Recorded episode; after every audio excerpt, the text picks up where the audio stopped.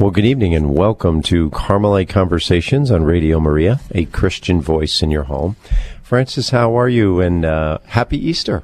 Thank you very much. I feel very blessed, and I hope you are too. Am I right? Oh, I am certainly blessed. We have had just the most remarkable weather uh, here the last few days, haven't we? Praise Easter, God. Thank you, God. Easter was fantastic. Easter Sunday, of course, beautiful a day, and uh, today has certainly started the Easter season very well. Another beautiful day. We can only hope it continues. Yes, we have an old uh, theory in our hometown in Illinois that you know if it rains on Palm Sunday, it'll be sunny on Easter, and vice versa.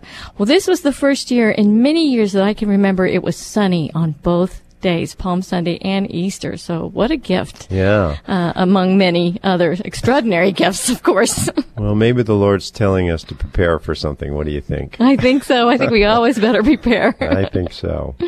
Well, uh, for our listeners, we've been mentioning this now for a couple of weeks, and um, uh, Frances, we've been a little spotty. Um, both of us have had some travel commitments and whatnot, but uh, in terms of the uh, scheduling of the program, we have been talking about uh, doing a series on a very, um, uh, let's say, quiet uh, Carmelite devotion. I say quiet because it's perhaps not as well known as so many of the other Carmelite devotions um, that we are familiar with and that we have spent some time talking about.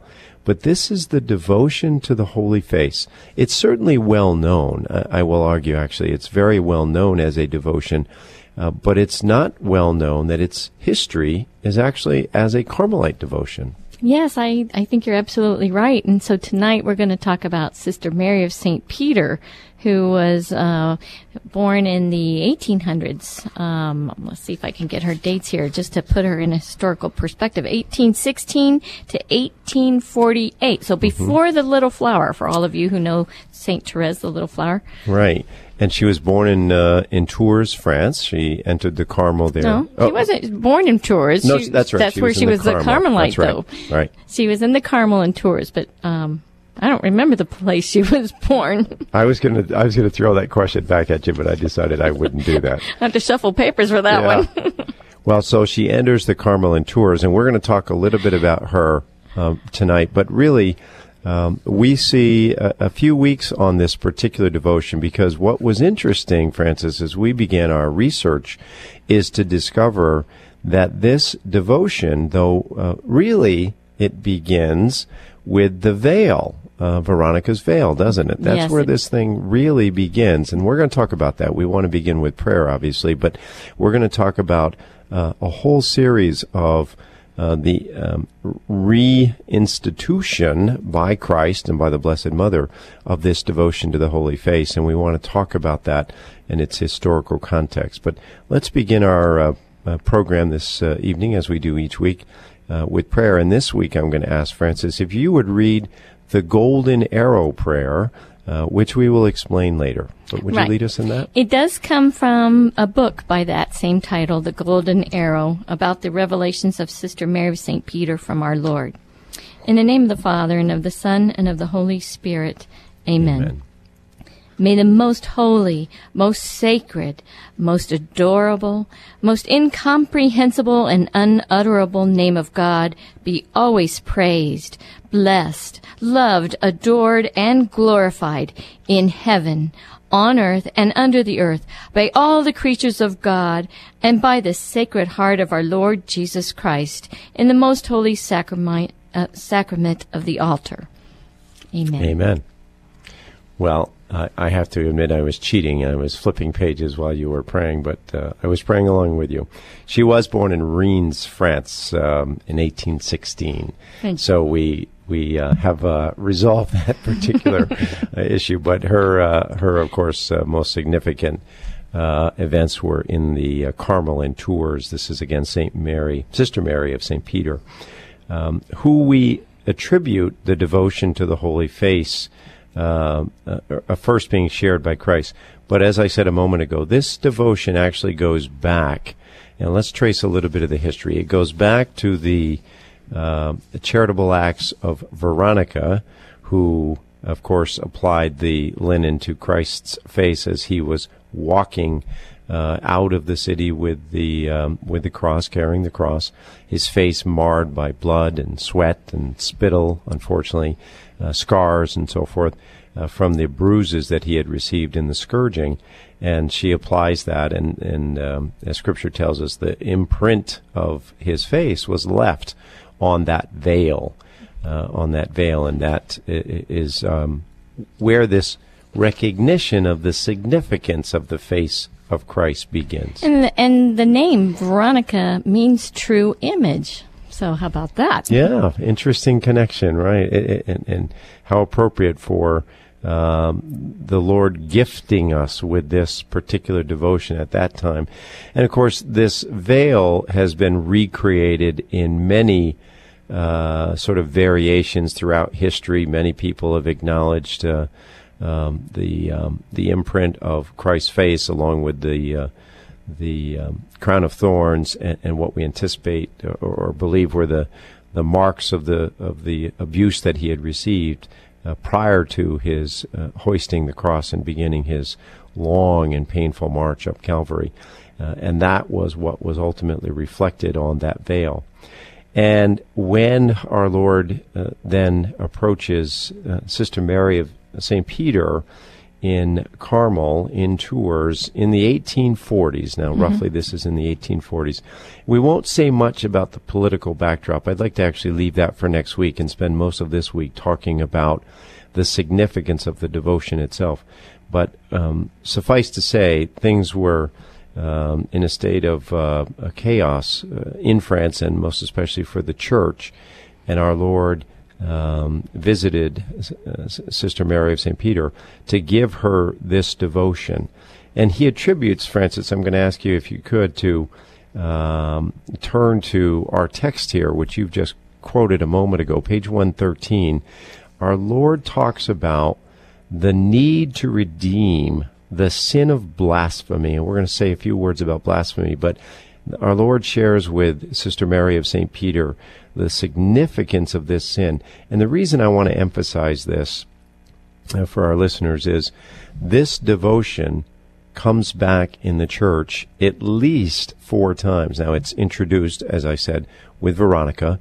It is revived, if you will, with Sister Mary St. Peter. But I have to ins- insert yeah. here that there was a Mother Adelaide of Poitiers, France, and I probably butchered that name, um, who also was a Carmelite and it was uh, she died in July of 1843, and she had something to do with this. Uh, and there was a bishop there that saw her as a very holy Carmelite, and so he tells um, Sister Mary of St. Peter, St. Peter right. a little bit about her. And it was funny because a month later, after the death of this mother Adelaide, mm-hmm. then Sister Mary gets the, the word about doing this particular work of the Holy Face. Right. Which was very interesting. Yeah, and so the Carmelite connection, of course, which is important for us, um, it goes beyond that, of course, in um, in in future uh, revelations, which we'll talk about briefly. Um, we've mentioned the 1840s. We've mentioned a little bit the political trials in France, and we'll go into that more, I think, in, in a future program. The second uh, major revelation, of course, is to our own Saint Therese, the little uh, flower. Uh, mm-hmm. The little flower, and let's talk about Therese's name. Therese's name, of course, is of the child Jesus and the Holy, and the face. Holy face. And remember that picture of her? You can probably Google it and see it online, where she's holding this holy card, and one of them has a picture of the child Jesus, and the other one is of this holy face, uh, right. uh, which is, is a shroud image. Right, right.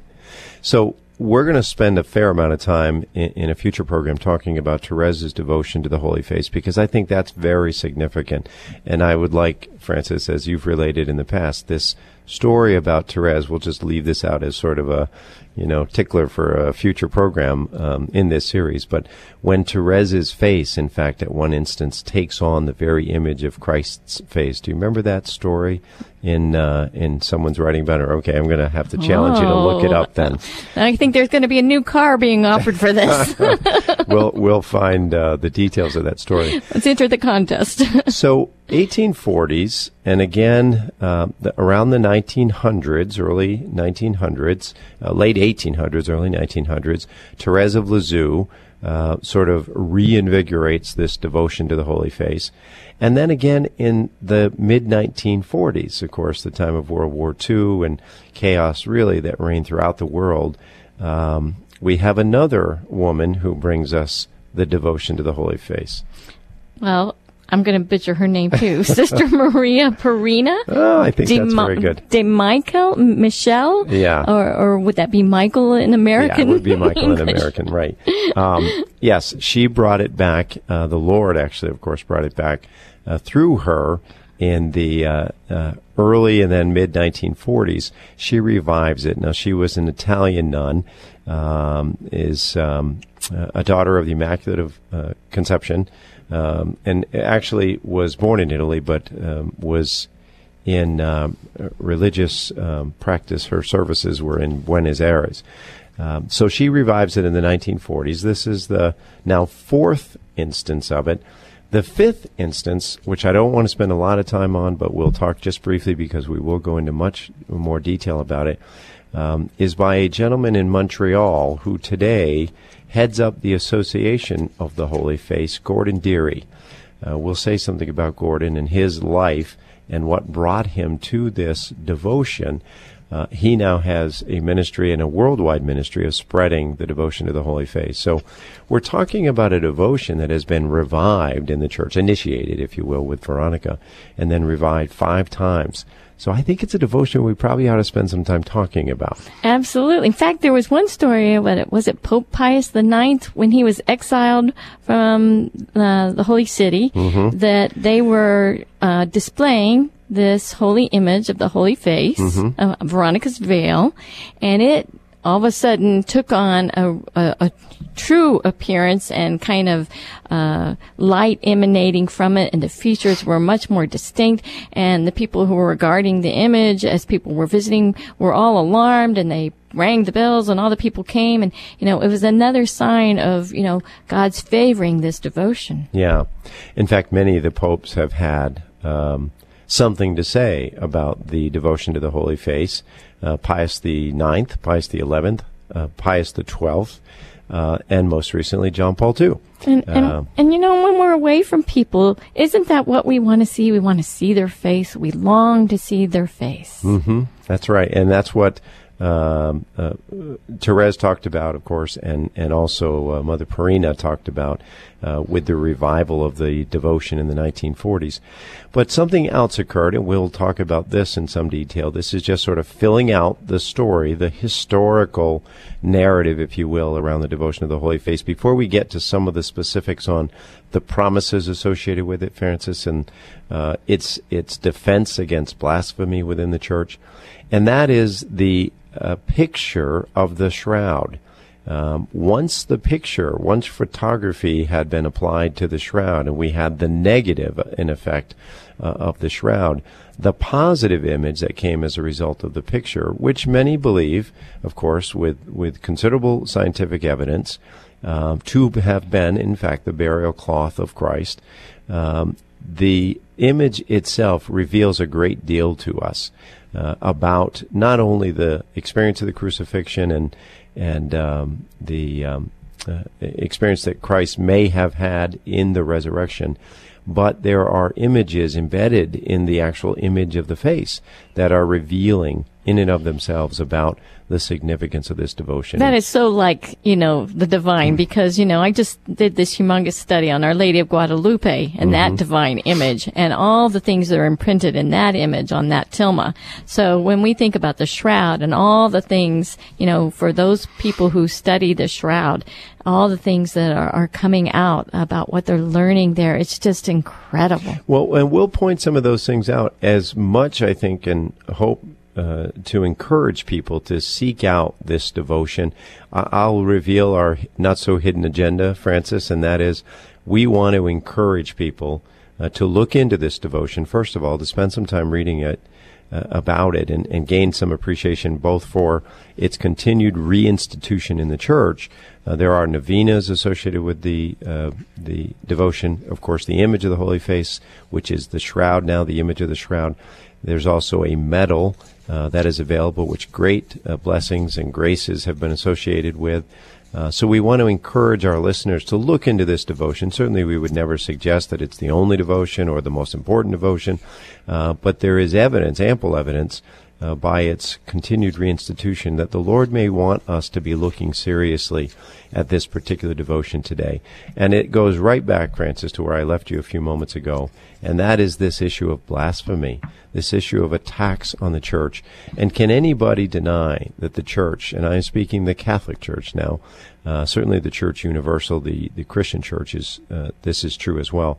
But the Catholic Church is under great attack right now. There, there's little question about that. Absolutely. Uh, in this country and in other countries, uh, priests are are um, suffering uh, greatly. Catholic uh, lay people are suffering greatly. We know the Holy Father is suffering greatly, uh, and our bishops, who we need to pray for, uh, regardless of uh, some of the challenges they may face. In fact, ver- for that very reason, we need to be praying for our priests and our bishops every day. Commit time Absolutely. every day to pray for our priests and our bishops.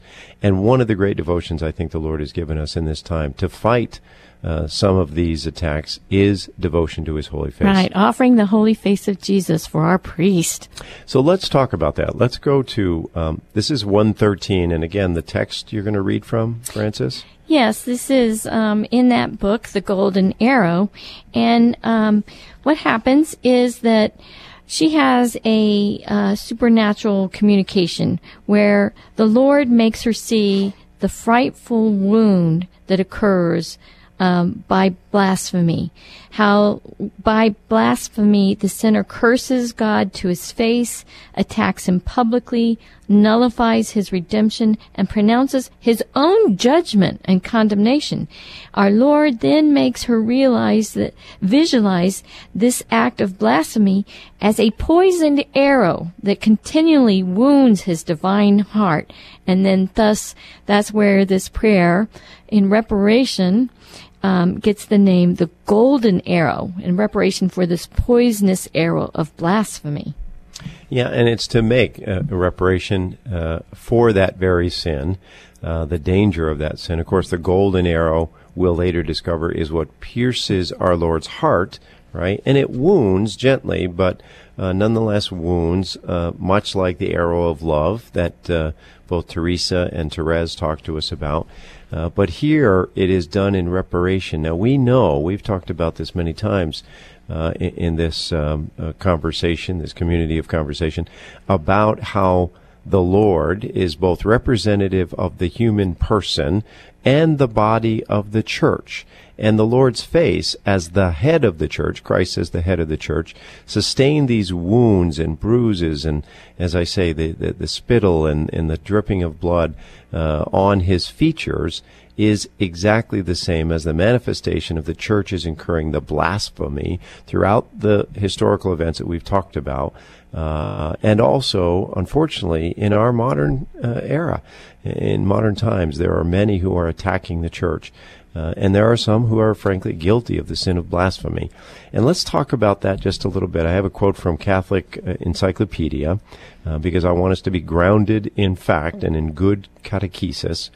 Blasphemy, it says, is a sin against the virtue of religion by which we render to God the honor due him as our first beginning and our last end. It's the failure to do that.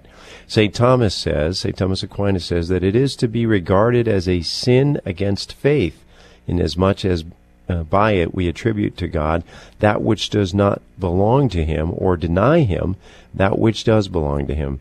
And Thomas goes on to say it is clear that blasphemy, which is a sin committed directly against God, is more grave than murder. It's a sin against one's, which is only a sin against one's neighbor. It is called the most grievous sin, that is blasphemy, for as much as it makes every sin more grievous.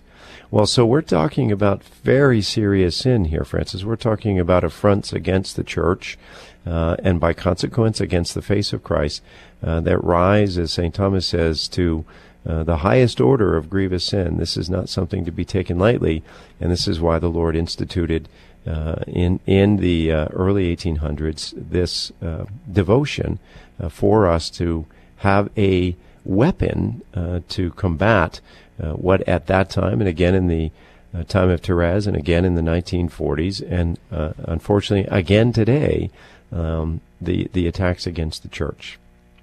You're absolutely right. Well, let's talk just briefly. We said uh, we would give just a brief biographical sketch of St. Mary uh, Sister Mary of St. Peter. She was born, as we said before, in Reims, France in about 1804. Uh, at uh, I'm sorry, 4 October 1804. Yes, 4 October. Do yeah. do you listeners know what happened on that day? Let's leave that as a question. We'll see if any of our listeners know. I'll give you a hint. It's very personal to me. What's significant about the 4th of October? And uh, not the year, but of course just the date, uh, 4 October. Um, and her early life, uh, that is Sister Mary of St. Peter's early life, was marked, as so many saints' early life uh, is true, Francis. They're marked by uh, poor health, by pain, by suffering, by poverty. Uh, and it's interesting how so many of God's instruments uh, find this. St. Therese, of course, with illness and the loss of her mother. St. John of the Cross, uh, poverty and the loss of his father. Therese, the loss of her mother. Blessed Elizabeth, the loss of her father. Uh, and all of these marked by uh, trial after trial in, in the early stages of their life. Yeah, here, here, Sister Mary of St. Peter, she had her own face burned um, by a child of her wet nurse. Mm-hmm. So, like Therese, she had a wet nurse, and uh, she's only a month old, and the and the child wants to take the baby, Sister Mary, over to warm the baby up, and she drops the baby into the fire. Mm baby's face is burned, you know, and so this is Sister Mary. Yeah, saying. this yeah. is Sister Mary whose face is burned at that early age, at only a month old, and then she's only four year old, four years old, and she has scarlet fever, mm-hmm. another big ghastly uh, experience.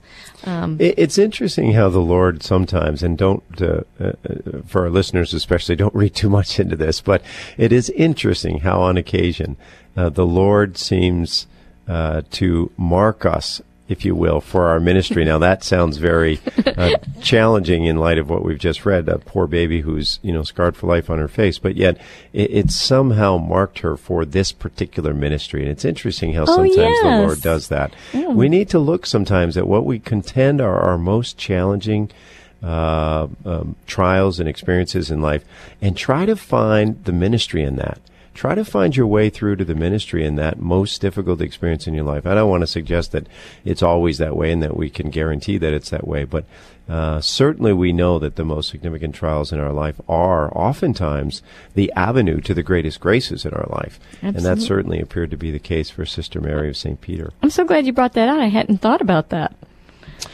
Well, she's she's um, early on in life. She learns a lesson by helping a blind man across the street. Right. She has this issue of pride. Like she is too good to be helping this crotchety old guy across the street, and her parents are encouraging her. They're not making her, but they're encouraging her, and she doesn't want to do it. And finally, she says, "Okay, I'll do it. And so she, you know, violence to herself, she decides, I'm going to take him across the street. And she felt so heroic and so wonderful after that event that she soon, soon now learns the benefit of taking the correction of her parents and the guidance of her parents. And she then accepts all this as atonement for her sins. And, you know, here she's very young and she's like at six and a half, she's already going to confession. And already has this mature outlook from all these experiences. And of course, she's being brought up by very uh, devout parents here. Um, but it, it's interesting that she realizes her uh, own issues, her own failures, her own sin, and how she early on uh, has learned to conquer them. It's a very good lesson and one that we all um, should uh, take to heart. You know, the simple reality is, and this I'll say without reservation, the simple reality is the Lord's going to introduce us into this experience uh, of uh, challenges early on in our life and having to begin to look at our pridefulness and our lack of obedience and our unwillingness to allow our will to be directed. These are the events of the human experience. And the earlier we come to grips with that, I think oftentimes the easier. Uh, for so many of us who wait till later in life to begin to wrestle with those things, it can sometimes be more difficult. But that's why St. Teresa of Avila gave us that prayer, redeeming our lost time. Yes, so yes. thank you, Teresa. and the Council for Humility. Well, we're going to pick up on all these topics when we come back. Again, we're doing a series on the devotion to the Holy Face. You're listening to Radio Maria, a Christian voice in your home.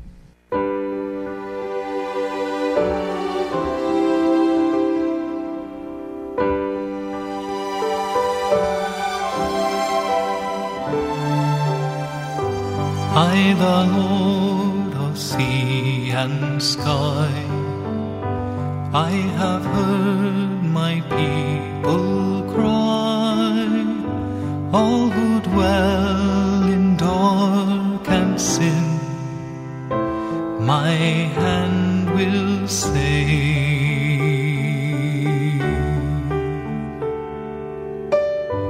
I who stars of night, I will make their darkness bright.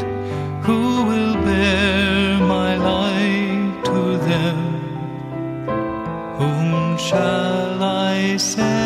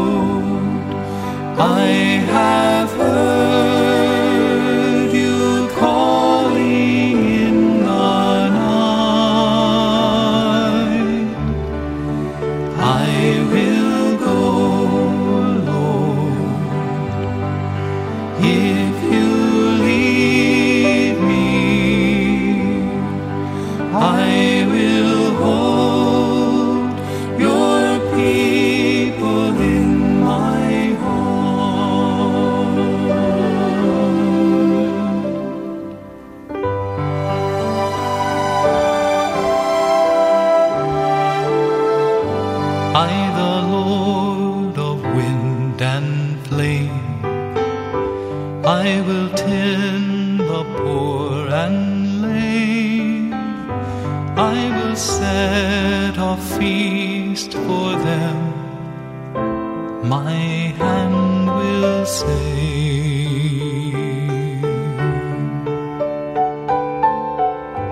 Finest bread I will provide till their hearts be satisfied. I will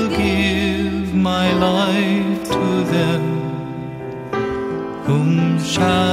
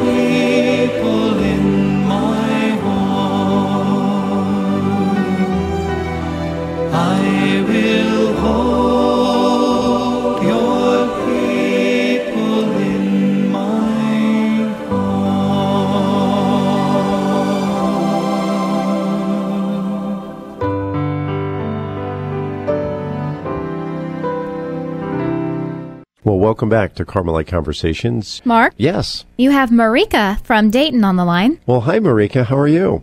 I'm doing well. How are you? Great.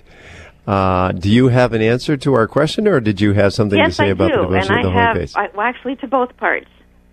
okay. Um, the answer to the question: um, What is the significance of October fourth? That is the memorial of Saint Francis of Assisi. That's right, but there's something more. Do you know the rest of it? No, I don't know that part. Okay. Uh-oh. Well, well, you, you, you did the part of the namesake that I particularly like since I'm named after St. Francis. It, it is the feast of St. Francis. Yes. That's true. But Uh, I do, the- but this I was particularly have a devotion to the Holy Face, and I have for quite a number of years. And it came out of a, um, a participation in the Passion Play. Um, it was a living Passion Play, and I played the part of Veronica, and that was a very Oh. powerful, moving experience that led me into that devotion. Oh my goodness! So what what particularly in that experience can you share a little bit? Um, well, it was the first year I was Mary of Clovis, but then Father, the the, the priest who had written the play, um, the lady who was playing Veronica, he said, "I'm going to move you into that part." So I played Veronica for like three consecutive years after that, and it was the way that he wrote her lines. Um, you know, I always thought of Veronica as very quiet and just kind of um, just through actions, just doing that gesture to Jesus um, of love by just wiping his face. But he gave her some very bold lines and you know yelling at the soldiers and just being very Oh. um, defensive of our Lord publicly. Oh, And um, that was kind of a new twist for me. Um, but somebody gave me a picture of the face of Jesus, and I started to pray in front of that face in my three o'clock holy hours. And I'll tell you, that was a very powerful experience, and it just took me to places that I never thought of before. Um, the Lord just does incredible things when you start praying in front of His image. Um, Marika. and all I now can how, do is how, encourage people to just do that. yeah, how long have you had this uh, devotion? Since 1995. Wow. So this has been some time now. You've obviously become quite uh, experienced at it. Um, you know, in our in our discussions, Francis, and in our reading and research, uh, we've talked about particular aspects of the devotion. Clearly, as Marika shares, um, it's simply meditating on the features of the face, and I'm most especially now talking about the image in the shroud, the picture of the shroud. Uh, there are other images that are equally good. In fact, Saint Therese's was slightly different, but uh, also, Marika, the the prayers that you talk about and this idea of making reparation uh, so important. The Golden Arrow prayer, of course, that was given to Sister Mary of St. Peter. Uh, there are a series of other devotions, including a novena. Uh, are there any other particular uh, aspects of your devotion uh, as it relates to the Holy Face? Um, well, I always because I like to do it in the three o'clock hour, and you know, invoke the Lord's mercy with the Chaplet of Divine Mercy, and then um, Saint Bridget has always been one of my favorites. Her um, the fifteen prayers of Saint Bridget, which um, I found really um, a wonderful way to get into the the Passion of our Lord. So um, I've just you know used those as a springboard um, in the beginning, and now it's just gone into different things. I mean, the Lord just leads you into different things, um, but to be open Yeah, to when He wants to change it. That's that's one of the things I learned. That's the with important difficulty. thing. you you get Yes, so exactly. used to it. It's your comfort Right, zone, I- and you don't you don't want to leap into the unknown, but we have to because that's the challenge. Yeah, I was going to say that's the important aspect is letting the Lord lead you. You know, I think so often um, all the great saints have said, meditate on the Passion, meditate on the Passion. Of course, we just had um, the Passion last week, uh, uh, you know, read to us and revealed in, in so many wonderful ways in the liturgy. Uh, but if we want to come into that intimate experience with our Lord and Savior, we have to understand what He did for us. Uh, we have to acknowledge his humanness, right? His, Exactly. his having genuinely suffered this, as well as his divinity. But in growing um, in relationship with anybody, and most especially, I think this is true of our Lord, meditating on the actual experience and feeling compassion, uh, feeling remorse, feeling a sense of um, uh, y- y- humiliation for what he had to suffer. All of those things are, are very human, and they lead us into that human experience. But I think, Marika, your point is that if we open ourselves to that, then the Lord draws us into something that's even more mystical than that. Yes, it is beyond exactly. what we would attribute to simple human uh, compassion or sympathy. Right? Yeah, and it, Well- it draws you beyond words because there's just sometimes you know when you're going through the experience and and you're you're getting an insight into something. You know, um, I was reading the uh, the liturgy of the hours the other day. I forget which day of the Triduum it was, but it had to do with you know why it was the, from the office, the second reading of the office on Jesus descended into hell, and how the Passion undid all of the things that happened in the garden. Um, I don't know if, if either of you have read that that one um, during Yes. the whole, and and I just I just really just reflected on that, and I thought, wow, because I had heard somebody comment, why did Jesus have to do it this way? And I'm like, you know, but it mm-hmm. makes perfect sense because it parallels everything that happened originally in paradise, you know, in the in the garden with Adam and Eve. So it makes perfect sense, you know, after reading that. Well, And getting back to this October 4th date of Sister Mary's birth being the feast of St. Francis of Assisi, we also know in the Catholic world that uh, St. Francis of Assisi is is attributed to be wanting the if if not the first, one of the first um, who had the stigmata, who suffered the passion of the Lord. So the interesting uh, connection here that uh, Sister Mary is going to continue now uh, in that reflection on the Passion, but in particularly on the Holy Face. I, I know Francis uh, Marika is chomping at the bit to tell us what the other significance is to 4 October, so I'm going to let her go ahead and do uh, that. okay. All right, here it is.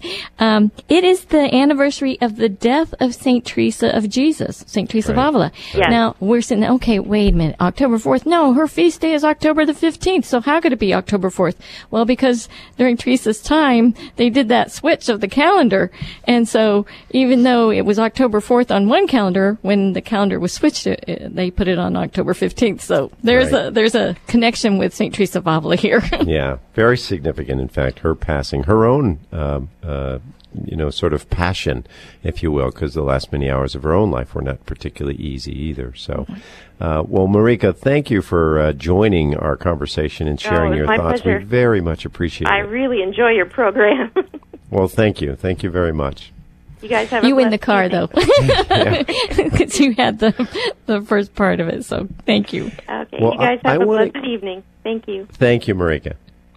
I, I want to get to something we sort of skipped past, Francis. You pointed it out to me on the break, and that is the uh, the promises that are um, associated with this uh, particular devotion. And this is in part, again, uh, playing to our agenda of uh, an effort to encourage people to look into this uh, very powerful devotion, uh, but also because I think we have to understand that when the Lord attributes particular graces with a particular devotion.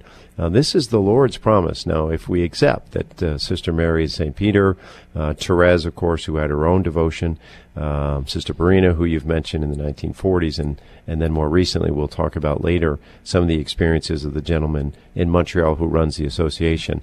Uh, I want to get to the promises. Let me just quickly read the address for the Holy Face Association in the United States, and then we'll we'll uh, jump into the promises. It is uh, PO Box eight two one, Champlain, New York. That's C H A M P L A I N, Champlain, New York, one two nine one nine dash zero eight two one. Now, you can also find them online at uh, www.holyface.com. That's perhaps the easiest way, and of course, their contact information will be on the website as well. If you have uh, internet and uh, and so forth, you can obviously get them online. Uh, but I really encourage you to look into this organization. They, as I say, have a number of um, uh, uh, sources of literature and uh, cards, and the medals are available. We'll talk about the medal here in a little bit, Francis. Uh, that was introduced in the 1940s. Uh, but I want to get to the promises. So read us the promises. Well, I just want to preface it by saying how important it is when a person is having these visions, uh, locutions, words from the Lord, how important it is to get confirmation that it is truly of the Lord and not your own imagination or not um, from the devil. And so having these promises is another way of the Lord confirming his hand because when you see the result of the promises, you know the fruit um, is good, and, and good fruit comes from a good tree. So there are eight promises here. So I'll start with the first one. All those who honor my face in a spirit of reparation will, by so doing, perform the office of the pious Veronica.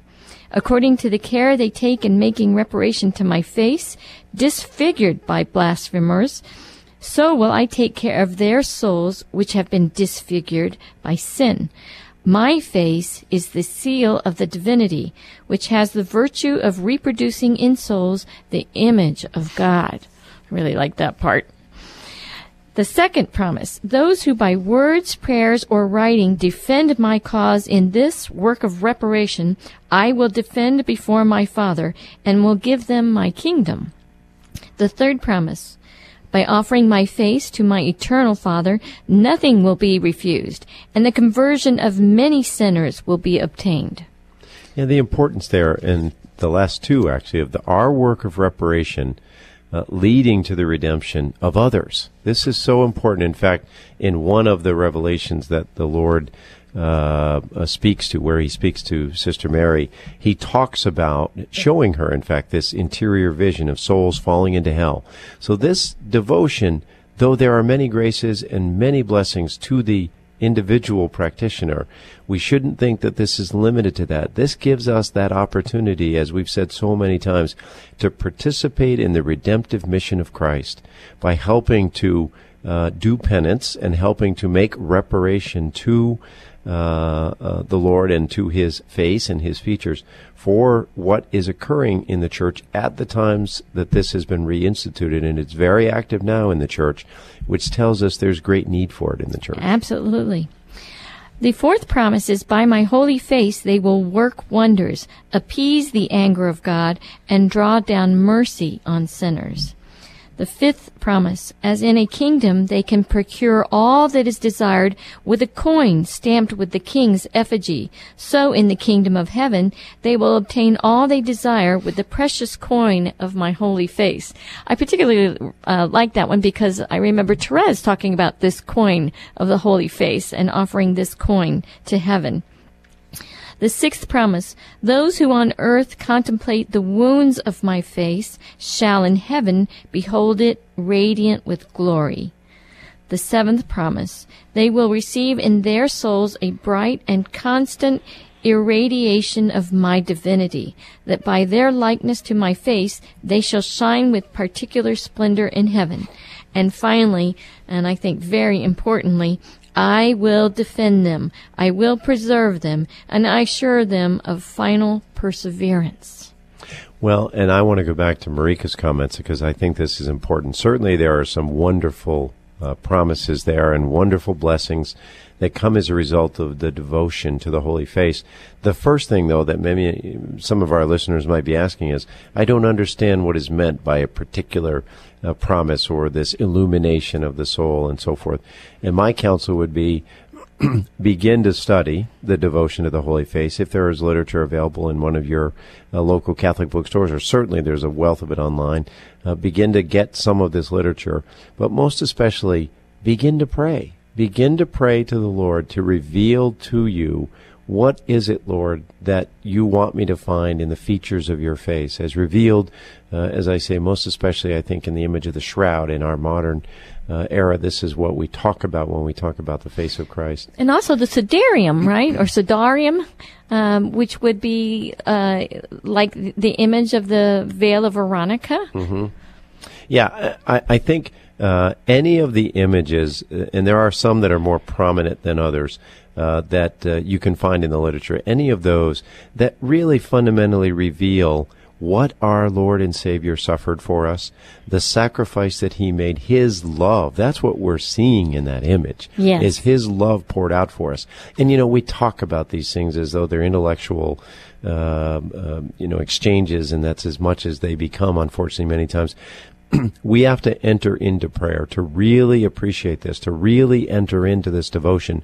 You have to enter into prayer. I read today in, in preparation for this evening's conversation, Francis, that if we are looking at something intently long enough, that object begins to look back at us. And of course, the Lord's face is not an object, it is the Lord. And so that very image of His uh, love expressed in all that he suffered and all that he took on begins to reveal itself to us and he begins to look inside our soul and he begins to help us with that difficulty that I said earlier we all face of having to come to grips with who we are and who we are before the Lord and then beginning to move in his direction.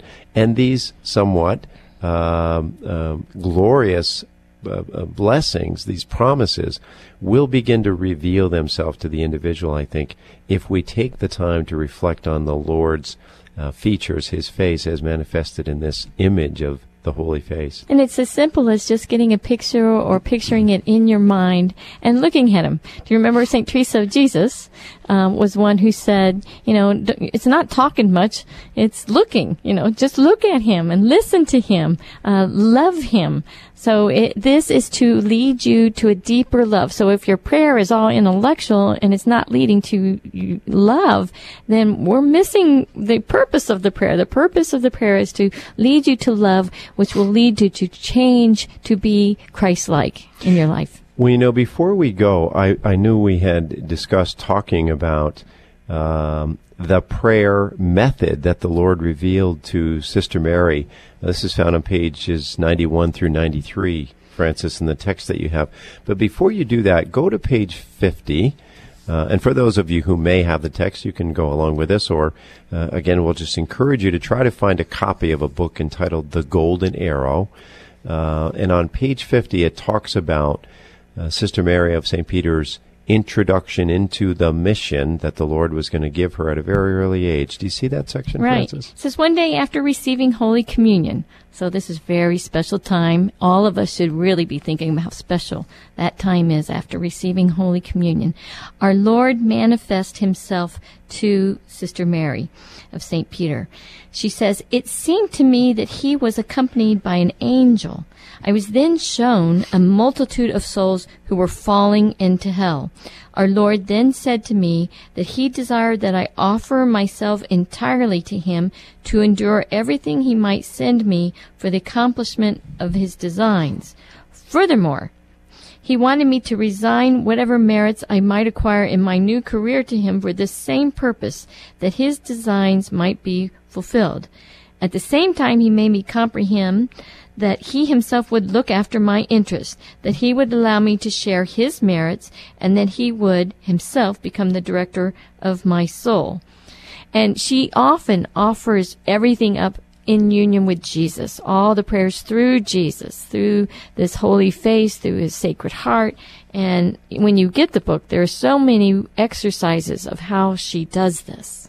Well, and let's go into some of that methodology. We have about oh, five minutes or so. I want to go into the methodology of prayer and ask you to read through some of the sections, Francis, because it's important. You know, so often we're told, well, you know, try this devotion, uh, try this particular prayer method, and we were.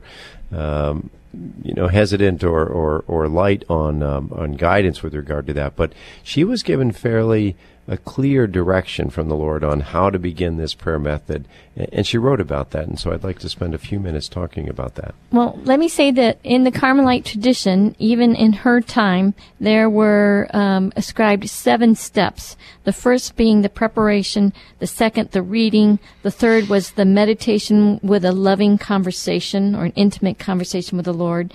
The fourth was thanksgiving. The fifth was the offering. And the sixth, or the seventh, excuse me, I'm off track here was the petition. Right. So um, this is how she does it. First of all, she remotely prepares for prayer, meaning before she gets into the actual time of prayer, you know, she's living this life of prayer. She just tries to keep her her sight on the Lord, and she does this by keeping the Lord company throughout the day. She looks at herself as the house servant of the Holy Lord. And there's also a section in the book where she says she asked to be the donkey of the child Jesus.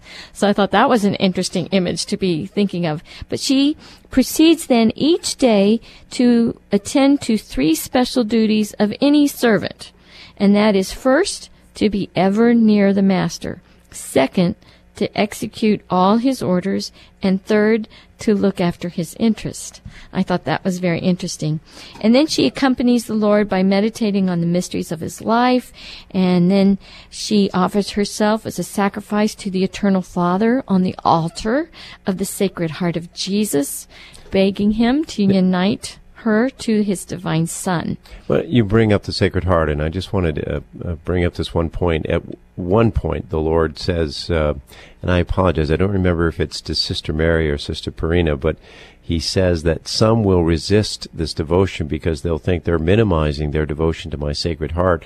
He says, in fact, they're fulfilling it. Yes. This is, in fact, the fulfillment of their devotion to my Sacred Heart.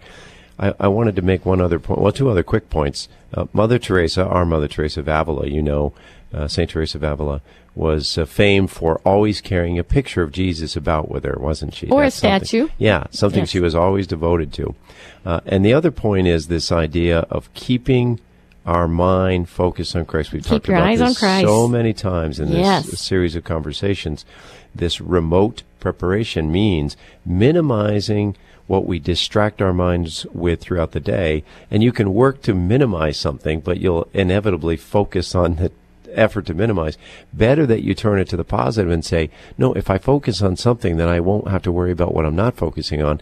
Focus on the image of Christ. Focus on the face of Christ. I encourage our listeners, find a a, a, an image of this shroud. They're available. They're easy to come by. The Holy Association, Holy Face Association has them as well.